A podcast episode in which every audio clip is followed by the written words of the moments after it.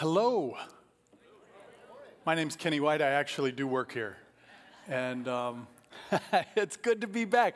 Uh, Rachel Foot and her team, they gave me a welcome bag, so I don't know what that was about. But uh, it, is, it is good to be back, and I appreciate your prayers. Um, I got the opportunity to officiate at my daughter's wedding. Super cool. Thank you. Let, let me just say, dads, if your daughter comes to you and says, Daddy, would you, would you officiate at my wedding? The answer is no. It is a big no because there's going to be ugly crying and you can't control it. It's crazy. Uh, so you're welcome, dads. Uh, that's the answer. Also, had the opportunity to speak at a men's conference. There were a couple of first time salvations identified, uh, several people who recommitted their life to Christ. So, thank you for your prayers. God did some cool stuff. And then I got to speak at uh, my previous church last weekend in Cheyenne, Wyoming. And, you know, it was just an out re- revival. And uh, it was fun, though. Uh, we had a blast. It was a good time. And I am thankful to be home. And I am excited today uh, for the word and to share it with you. With that in mind, though, I am going to ask you to stand up and take just a few moments and greet those people around you. Uh, be respectful uh, and kind. And I don't think I really have to say that stuff, but greet those people around you. I'm going to call us back with some prayer and we'll get rolling.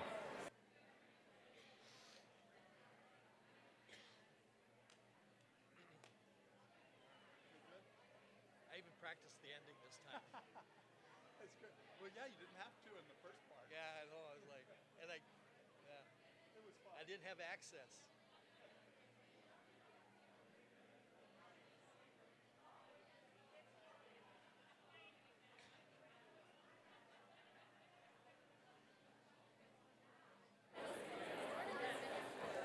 All right, invite them over for lunch. Take them out. Maybe invite them over to Bill Taylor's house later. Oh, no, sorry, sorry, not Bill's.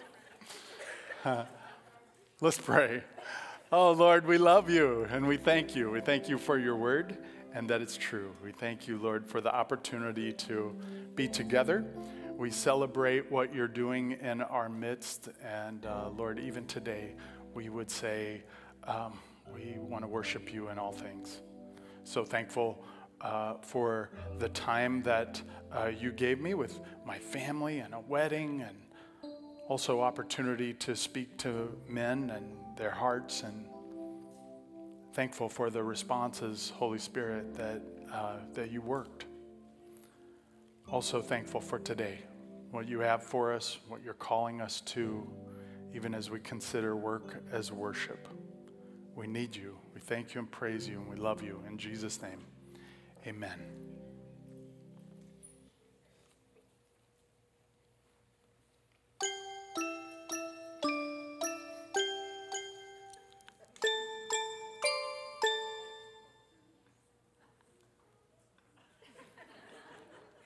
Are you just not going to finish that then? Okay. All right. He's not finishing it. Thanks, Tom. hey, how many of you that bothered a little bit? Uh, just finish it. Um, well, I, I ask, actually asked him to do that, and very specifically, there is something within us that wants completion. Uh, it, we, we see it sometimes when uh, someone is playing a song on the radio or uh, they have their playlist going and you're just starting to get into it and then they, they change it on you. what are you doing? Uh, my heart wasn't ready to move on. I wanted to hear this to completion. It was unfinished. We struggle sometimes with things that are unfinished. And I want to suggest to you today, as we consider work as worship, we may sometimes miss out on things that are unfinished. John, the apostle, perhaps that's part of what the Holy Spirit was working in him as he wrote the Gospel of John. Because John identifies something that began in the Old Testament and wasn't completely realized yet in the New Testament. John identified something that there was this creation that occurred, that there was a fall that happened, and then there was this looking forward to this Messiah. The Messiah is coming, the Messiah is coming, the Messiah is coming. But John saw the Messiah. And in a way that he communicates that is different than the way that, say, Matthew and Mark and Luke communicate, John wants us to know like this story of, of the uh, creation, of the fall, of restoration is completed in Christ. And he uniquely and specifically connects us to Jesus. And the reason that that matters is because, that, is because we can work, we can use work as an opportunity to worship in ways that we couldn't before Christ. Uh, John saw in Genesis chapter 1 in the beginning, God created. And in John chapter 1, he takes some time to say, In the beginning was the Word, and the Word was with God, and the Word was God. He goes on to say, Nothing was created without Jesus.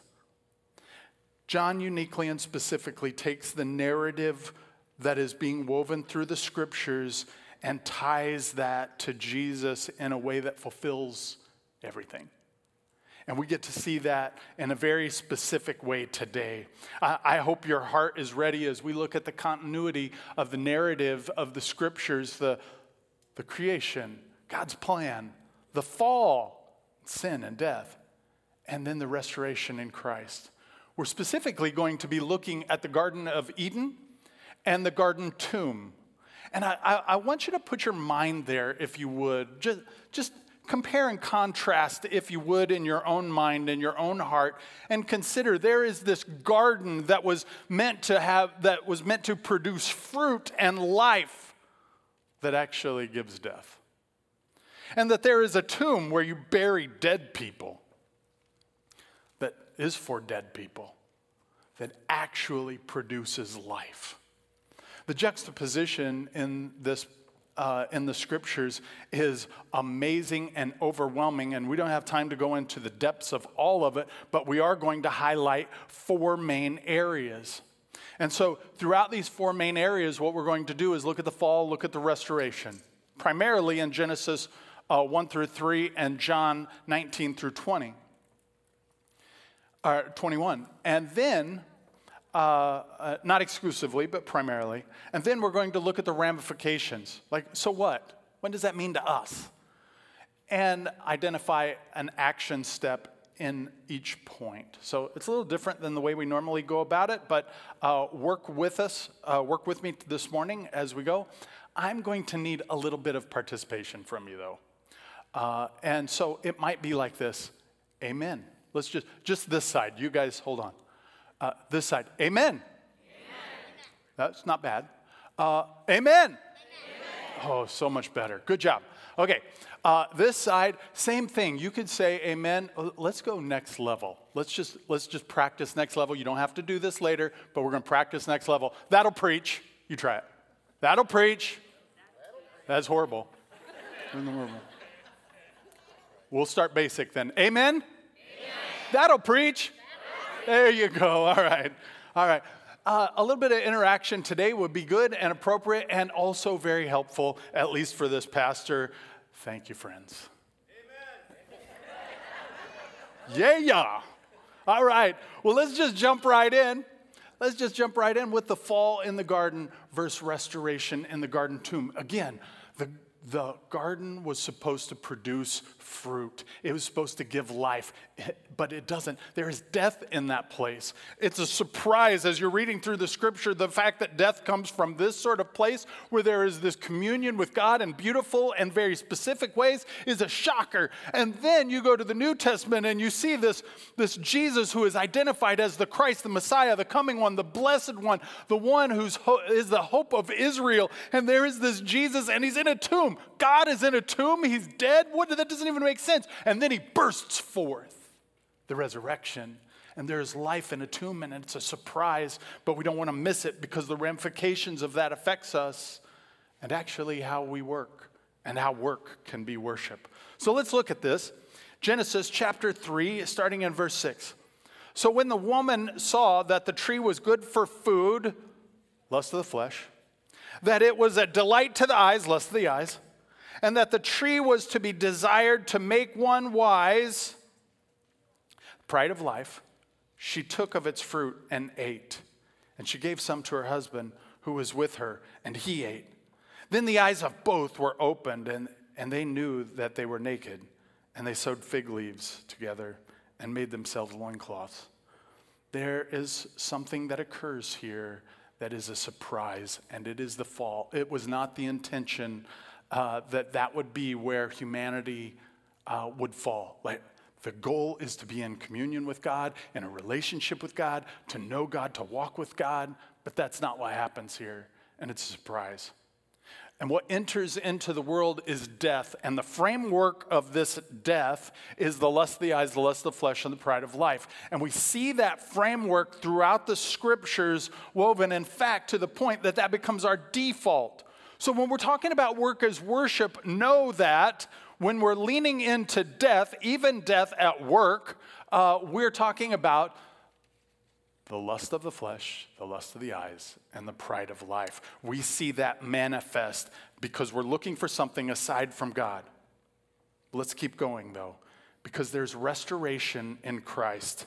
And it's amazing. It's also a surprise when you're reading this narrative. It's like, what? What is going on? How did this happen? I can't believe that God subjected himself to this, that he was willing to go through that kind of punishment, that I could have life, and that he does it in such a surprising way. Sorry, I'm a little excited. Did you say amen? amen. Okay, I was just checking. Uh, Jesus said to her, Woman, why are you weeping? Whom are you seeking?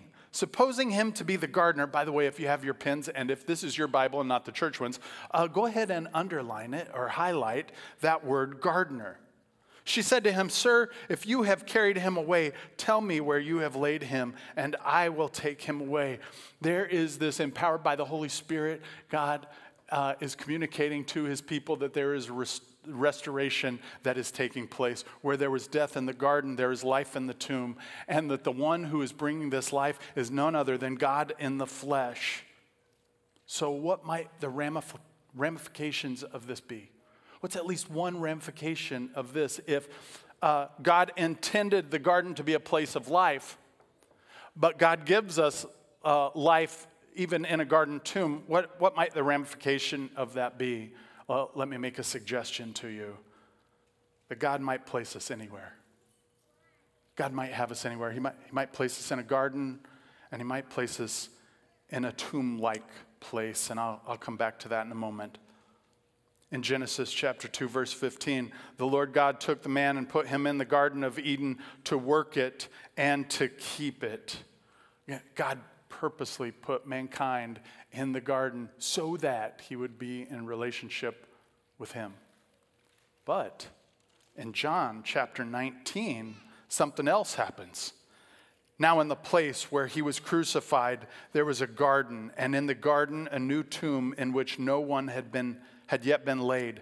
So, because of the Jewish day of preparation, since the tomb was close at hand, they laid Jesus there. So Jesus, God in the flesh, is in the tomb to give relationship and life. Could happen in the garden, was supposed to happen in the garden, but it also happens in the tomb. God can place us anywhere. And we might be in places where there is life, there is great fellowship, even at work or even at home, whatever your situation is, wherever you have the opportunity to serve uh, is an opportunity to worship. And in those places, it might produce a lot of fruit. There's also opportunity for death there. But the reality is, God placed us there. Similarly, in John chapter 19, God, God placed his son in the tomb. The principle is spelled out in Acts chapter 17, verse 26, where uh, Paul is talking to the Athenians on uh, Mars Hill. He says, about God, having determined allotted periods and boundaries of their dwelling. The reality is, God places people exactly where God wants people for a specific time that they would know God and walk with Him. That is a principle that we see in the Old Testament, fulfilled in Jesus, and spelled out even in Acts. That principle continues on. So here's what I'm saying where you are right now is where God has you. That, that's what I'm saying. And sometimes where God has us is in a toxic work environment or a school system that, that isn't perpetuating godly uh, characteristics. And, and God has us in those places that day for a reason. And God placed us there. Additionally, uh, additionally, there are some action steps for us to consider because just because God has us there that day doesn't mean that that's where we're supposed to be always and forever. So let's consider this action step. And the action step is just this. Uh, it's, and it's based on uh, Psalm 32 8. I will instruct you and teach you in the way you should go. I will counsel you with my eye upon you. God knows us, He's watching us, He's aware of us. So we stop, and I would say regularly, daily, asking God, God, where do you want me to work? At home, then at home. In school, then at school. At this particular profession and that particular profession. Today, where do you want me? Is this changing? If it is changing, show me. If it's not changing, then help me to be steadfast and faithful. It's important for us to remember this Jesus sweat blood, it wasn't comfortable, and it was exactly where the Father had him. Jesus going to the cross says, Father, forgive them, for they know not what they do, as they've abused him and beat him. And that's exactly where the Father has him. There are going to be times where we're in places and situations that, that doesn't necessarily feel good, but that's exactly where God has us to produce life. More on that in a moment. Let's look at the second point. The second point the fall due to the work of humankind versus the restoration due to the work of God. So in the garden, we see everything is laid out, it's set out perfectly. There is an opportunity for humankind to exist with God and serve the Lord in a worshipful way. And yet they choose to be like God instead of being with God. And in that place where they choose to be like God, they produce death. The fruit of that is death. And so that's the work of humankind. But God restores, God shows up in the flesh. And, and, and, we don't want to miss that because, again, this is the juxtaposition of the garden and the tomb. So, what do we see? Uh, sorry, I got ahead of myself real quick. Let's, let's read uh, 317. And to Adam he said, Because you have listened to the voice of your wife and have eaten of the tree of which I commanded commanded you, you shall not eat. Cursed is the ground because of you.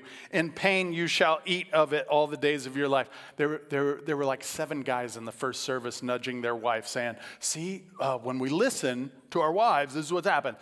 I shut that down immediately. I just want you to know that. Shut that down. Nope, we absolutely, that is not, that is not the point of the passage, right? But what we can say is that we have this ability to sin and fall short of the glory of God. But God has a work to do. And let's take a look at this work. In John chapter 19, verse 30, Jesus had received the sour wine. He said, It is finished. The, idea behind this is it's paid in full. Amen. it is paid in full. The work that Jesus did right there is paid in full. It was something that humankind could not do, it's something that God in the flesh does. And it's important for us to recognize that we have this ability to mess things up, and God has this ability to restore. So, what of that? What do we do with that? What is the ramification of that reality? Well, the ramification is we can trust God to restore. You may find yourself at school this week, at work this week, at home this week, recognizing that there are people around you, or maybe even yourself, where you've fallen short, where the fruit of what you have done or what they have done is death. And we can lean into the fact that God wants to do a restorative work in this place. And that if we would walk in faith, if we would trust Him, He may do something very remarkable. First Peter 5:10, this principle comes to life and ultimately He's talking about the ultimate fulfillment here, but the principle is there. And after you have suffered a little while, the God of all grace, who has called you to his eternal glory in Christ, will himself restore, confirm, strengthen, and establish you. That is the work of God. And God, I would suggest, is at work already. He's at work in your toxic environment. He's at work in a way that, um, that if we would have faith, if we'd be willing to trust Him, we might see an amazing miracle.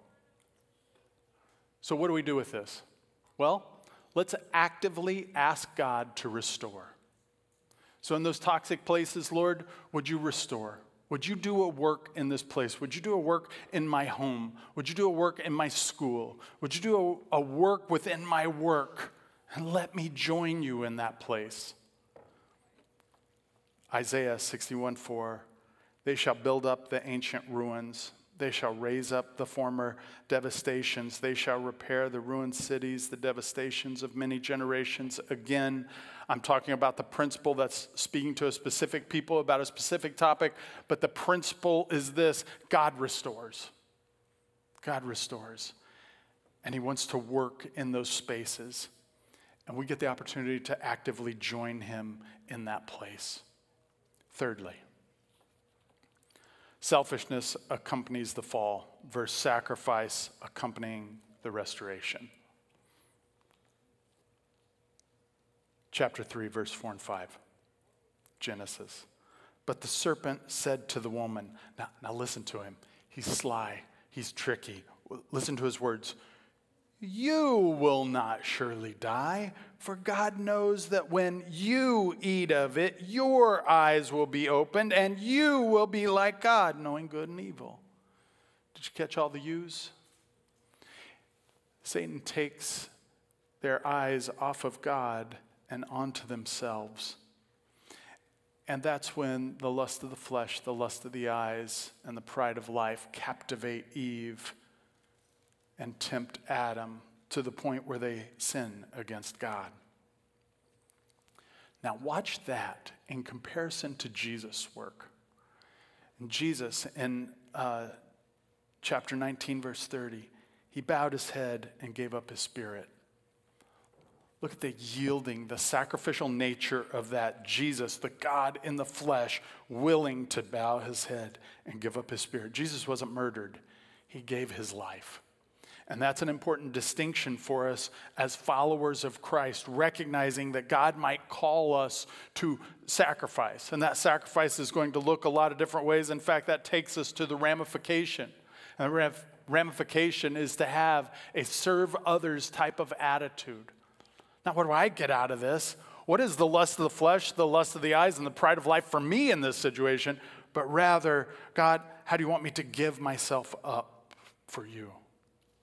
Matthew 20, 26 through 28 says, It shall not be so among you, but whoever would be great among you must be your servant, and whoever would be first among you must be your slave, even as the Son of Man came not to be served, but to serve, and to give his life as a ransom for many. Do you, do you see this? That God shows up in the flesh and he serves? He serves in ways that we, we can't possibly, but yet he still calls us sacrificially to that same thing, which brings us to that action step to serve others. Go beyond just the attitude, being mindful of it. Yes, I'm, I'm seeing this, but now where do I serve? How do I serve others in the midst of this? Recognizing that sometimes it's going to feel like I'm in a tomb a place that maybe is producing death, God wants to use to produce life. And the resurrection power of Jesus indwells us who have called on his name. And in those places and in those spaces, we get the opportunity to serve. For you were called to freedom, brothers. Only do not use your freedom as an opportunity for the flesh, but through love, serve one another. And that's what we're called to, to serve one another. Again, it's the juxtaposition of the garden, where when we walk in the lack of faith, we produce death. Or the tomb, even in a tomb, life can be produced as we, in faith, follow Jesus. Let's look at the fourth point together. There's death as a result of the fall versus life that is the result of restoration. Genesis chapter 3, verse 19 By the sweat of your face you shall eat bread till you return to the ground. In the midst of this fall, there is a curse, and that curse is you are going to work hard and get little return. And it's going to be a daily grind for you. Sounds painful. Um, but Jesus does a res- restorative work. When Jesus' friend Lazarus dies, his sisters come to him and they have questions. And Jesus does some things that, uh, uh, like, why'd you do it that way, Jesus? You could have been there before Lazarus died, and, and you held up. Uh, you could have stopped this from happening. You could have spoken a word from a distance. You knew this, and you didn't stop it. But in the restorative work of Christ, who knows better than we do, Jesus said to her, I am the resurrection and the life. Whoever believes in me, though he die, yet shall he live. And everyone who lives and believes in me shall never die. Then he says, Do you believe this? What a great question for us to ask today. Do you believe this? Do you believe that in the midst of staring at death that God can produce life? Do you believe that in that place of pain and hurt that God might actually have you there for a reason and that it can produce life? Do you believe that? Do you believe that Jesus can work in those places? Do you believe it? Jesus calls us to those places. It's restorative. And it's also painful. So, the ramification of this is just in fact, no matter where you are, life can be the fruit. At home, in a school, at work, with believers, or with toxic people, there can still be fruit. Jesus said to them, I am the bread of life. Whoever comes to me shall not hunger, and whoever believes in me shall never thirst. Jesus is the sustainer of our life, He is the sustenance. And in that respect, we are what we eat. As we follow Jesus, as we participate in His life, and we produce life. So, what might the action step be in those places? Strive with God against the devil. Uh, there's one faith practice I especially appreciate on a daily basis as they go out the door, they have a prayer as they go. And the prayer, at least in part, is, uh, is to uh, renounce Satan and his work in their life. I, I appreciate that. Just the mindfulness that we're in the spiritual battle.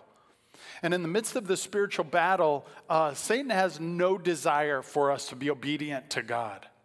And our flesh leans into Satan's desire to not be obedient to God. So we have to thrive together uh, with the Spirit. We recognize that Satan's job description is clear in John 10:10. 10, 10, the thief comes to steal, kill, and destroy. That's what he's going to do. When, when we see those things happening steal, kill, destroy when we see that type of, of uh, attitude, actions, fruit we know that Satan has been at work. But Jesus says, I have come that they may have life and have it abundantly. In the midst of those places where Satan comes to destroy, what happens when God's people step in? Let me suggest there is life. What a great opportunity for us to work as worship, to bring what was supposed to happen in the garden to a place of life, even in a tomb. What a beautiful picture that God has us in and very purposefully. And that might look a lot of different ways for us, very honestly and very frankly. for you students, uh, you may be in a tough spot. Uh, where you're hearing something dynamically different shouted at you in a school system, whether that's from peers or others. There's a message that certainly doesn't sound the same as that of God. What do you do? Let me suggest that there is life in those places that can be had. And as we trust the Lord, as we speak about God in those places, as we in faith lean into Him, watch and see what He does. You may be tempted uh, uh, because of pressure to cheat, as an example. Boy, God has something better. What happens when we lean into Him in faith and trust Him? How about for us at work? There's a reality that there, there are some people, perhaps even in your own work, maybe even in your own home, that, that doesn't like you. Like you just can't get along with them. It's frustrating. And your temptation is to respond in kind. But what God might be calling us to, in fact, what God is calling us to, is to love despite that, uh, to obey Him. Well, you don't understand, Kenny. Yep, you're right. I don't. But I also see the example of Jesus at the cross. Didn't feel good, it wasn't easy, but He did it. And He did it joyfully, but for the joy set before Him, He went to the cross what might happen if we offered our spaces of work as an opportunity to worship, recognizing that the destruction that occurred at the fall, that many still live in, and by default we may want to, we choose faith over fear and we walk in faith in those spaces and share Christ with our actions and also with our words. Watch what happens. Watch the transformation occur. What we saw earlier is creation and the fall, and then a pointing forward to Jesus. And what John gives us is the restoration.